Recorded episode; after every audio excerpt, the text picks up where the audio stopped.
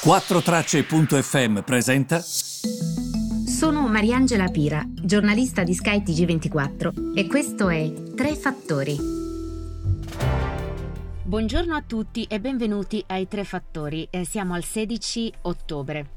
La novità di oggi sapete qual è? Forse ve ne state rendendo conto dalla mia voce. Sto registrando con la mascherina sono cambiate le regole mh, a Sky, quindi mh, eh, sostanzialmente ciascun giornalista mh, quando eh, registra in ambienti che comunque sono chiusi, anche se è da solo, deve indossare la mascherina. Tranne quando è in onda, sostanzialmente, per adesso, eh? però non so se le cose cambieranno. Allora cerco quindi col fiato diciamo un po' corto di registrarvi mh, mm, le notizie di oggi perché volevo anche un po' portarvi in quello che sarà poi la prossima settimana. Allora, innanzitutto questo nicchiare dell'Unione Europea è imbarazzante secondo me e sono anche stufa sinceramente di sentire c'è la burocrazia, ci sono i trattati. Mi chiedo come persone che hanno molta più competenza di me non capiscano che questa è una situazione che è straordinaria e bisogna rispondere con misure straordinarie, che significa anche in certi casi dare subito degli aiuti su- agli stati in modo immediato, intendo nel giro di una settimana, di dieci giorni. Perché la situazione, che cosa vogliamo fare? Ma voi vi rendete conto che ci sono bar e ristoranti che non si rialzeranno se richiudono? E addirittura qui si nicchia sulla prima ondata di aiuti, ma ce ne sarà per forza una seconda, perché voi dovete sempre considerare quante volte ci siamo detti questa parte finale dell'anno sarà la parte in cui ci sarà il rimbalzo. Di fatto invece non è così. Abbiamo capito che questa parte dell'anno non vedrà un rimbalzo perché non ci si sta rialzando. Che cosa vogliamo fare? L'unica, l'unica che dà delle risposte positive, ce l'ho qua con me, il commento di Christine Lagarde, la quale dice sostanzialmente guardate che Qui la situazione è grave, ovviamente ci saremo qualora servano ulteriori aiuti, oltre a quelli dell'arsenale che abbiamo già utilizzato agli inizi di quest'anno, perché se non ci fosse stata la BCE che comprava i nostri titoli di Stato, quindi al governo servono soldi, va sul mercato, emette i suoi titoli, i famosi BTP, e ottiene dei soldi in cambio, e se non ci fosse stata la BCE a comprarli, ma noi probabilmente saltavamo già gambe all'aria. Ma ci rendiamo conto di questo? Io non lo so. Comunque, guardando invece, diciamo, io noto anche una diversa tendenza proprio a livelli di eh, decisioni che vengono prese anche dalle singole aziende. Si sta proprio cambiando paradigma. Voi avete presente Foxconn? la società che sostanzialmente si occupa di assemblare gli iPhone di Apple. Siamo nel sud della Cina, la regione si chiama il Guangdong Ebbene, ha cambiato, eh, sta pensando di cambiare completamente il suo business. Cioè ha lanciato una piattaforma che praticamente aiuterà le società automobilistiche a produrre macchine elettriche. Foxconn dimostra che ha capito dove va il business in questo momento.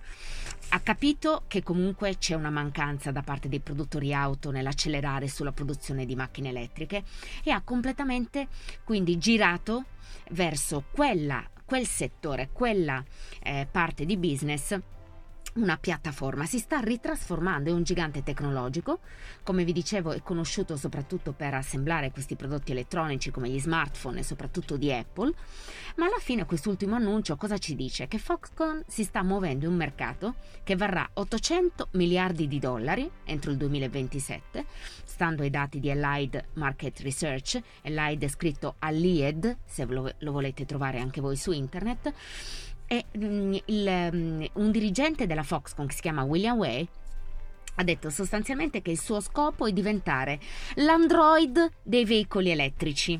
Android ovviamente in referenza al sistema operativo di Google, non è che vogliono diventare Android, è una, mm, è una sorta di paragone, ok? Vogliamo diventare l'Android dei veicoli elettrici e questo ci fa capire che tipo di eh, obiettivo possiede Foxconn in questo momento. Ho altri due appunti perché vi voglio dire che lusso e auto oggi vanno molto bene in borsa e uno si dice ma come non temete il lockdown voi due? Vabbè, anche perché non sono andate bene quest'anno. Ci sono però dei motivi.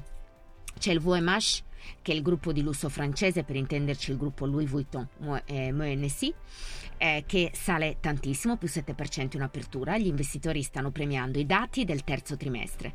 E ricavi, quindi quanto vendono, fatturato, crescere a, 1, a 11,9 miliardi, che non è male, ma a beneficiare tutto il comparto della moda, come vi dicevo, perché è trainato anche dalla ripresa dei consumi in Asia, eh, che, che, è la buona notizia di oggi, i consumi in Asia stanno eh, aumentando. Infatti c'è Hermes che sale, c'è Kering, eh, insomma il, tutto il lusso si sta muovendo bene. E, ehm, e poi c'è l'automotive e anche qui mi direte, ma perché stanno salendo questi titoli? Peugeot e Renault salgono perché ci sono stati dati sulle vendite delle auto in Europa e a settembre risultano aumentate dell'1,1% rispetto, attenzione, non al mese prima che era normale, ma sono aumentate rispetto allo stesso mese del 2019. Questa è una buona notizia, il comparto auto probabilmente l'aspettava da otto mesi, mm, quindi l'ottimismo si registra anche a Milano, eh, perché anche FCA fa bene, fanno bene anche Daimler in uh, Germania, eh, Volkswagen e BMW che sale dell'1,7%. Infine, giusto per darvi le notizie complete oggi, ultimo foglio di appunti. Leonardo sta scivolando in borsa, meno 3% eh, nella prima parte della mattinata. La condanna all'amministratore delegato Alessandro Profumo per quanto concerne però il processo sui fatti di MPS, perché è stato presidente della banca senese, attualmente è in Leonardo Profumo.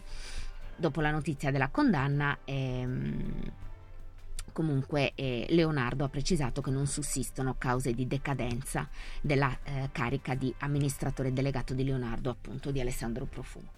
Direi che è tutto, ci accingiamo a vivere una settimana pesante, care e cari che mi seguite, eh, parlando con i medici, parlando off the records, ovviamente anche con le autorità Secondo me in questo weekend ci, un, ci potrebbe essere un restringimento delle maglie. Dobbiamo tenere duro.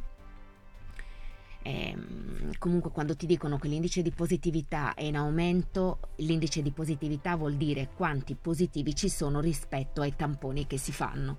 Questo per usare sempre un linguaggio che sia chiaro per tutti. È, è preoccupante, se senti mm, un Galli che ti dice la situazione è preoccupante, comunque io non sono nessuno per pormi contro, devo comunque ascoltare. Io ho pensato sempre che la responsabilità eh, fosse la cosa più importante. Eh, mai come oggi pensare a noi significa pensare agli altri. Penso altresì che la situazione sia un po' più complessa di così. Ci ritroviamo eh, di nuovo eh, in procinto di vivere un nuovo lockdown probabilmente quindi quello che io mi auguro è il sostegno a famiglie e imprese, quello che mi auguro è la responsabilità del sindaco, del singolo, oddio, anche del sindaco. E, mm, e mi chiedo anche mm, che cosa si potrebbe fare veramente. Ci vogliono competenze, ci vuole un processo più snello nelle decisioni, e mi sembra che siamo ancora lontani. Sono passati sei mesi, non ci sono neanche ospedali con un doppio corridoio, bas- banalmente, Covid e influenze. Con i soldi del MES, tanto criticato, però magari oggi ci servirebbero. E in questi sei mesi si sarebbero potuti costruire anche degli ospedali unicamente per Covid, per esempio. Uno tra Milano e Torino, uno tra Milano e Bergamo, uno a Roma. Non lo so, mi sembra che molte cose si sarebbero potute fare e molte cose non sono state fatte. E ripeto, senza puntare il dito, eh, sto parlando proprio con voi in modo costruttivo, cercando di capire che cosa è stato fatto di sbagliato. In questa situazione del resto ci troviamo tutti. La Germania, la Francia fa peggio di noi, la Spagna lasciamo stare, l'Inghilterra me, peggio mi sento.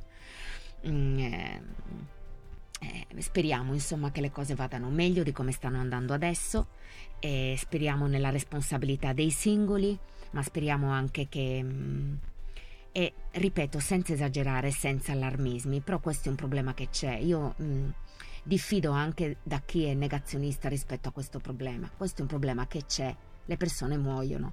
Andatelo a dire che non esiste alla ragazza a Bergamo che ha visto suo padre morire in casa perché la, l'ambulanza non è arrivata in tempo. Io mi chiedo anche con che coraggio vengano dette determinate cose. Certo, però, c'è anche da tutelare imprese e persone e questo solo lo Stato lo può fare in questo momento. Lo Stato e questa Unione Europea, che speriamo batta un colpo. Grazie per avermi seguito. Oggi sono stata un po' più lunga, però secondo me è giusto anche parlare in modo costruttivo e veritiero di questi temi. Sem- sempre partendo dai numeri e dai dati, perché quelli non mentono. Vi ringrazio ancora. Io la prossima settimana avrò una bella novità, esce il mio libro. Certo che ho scelto la settimana giusta. scusate, ridere per non piagne. Eh, speriamo che insomma vada bene, almeno spero che sia di compagnia a molti e vi ringrazio. Alla prossima settimana.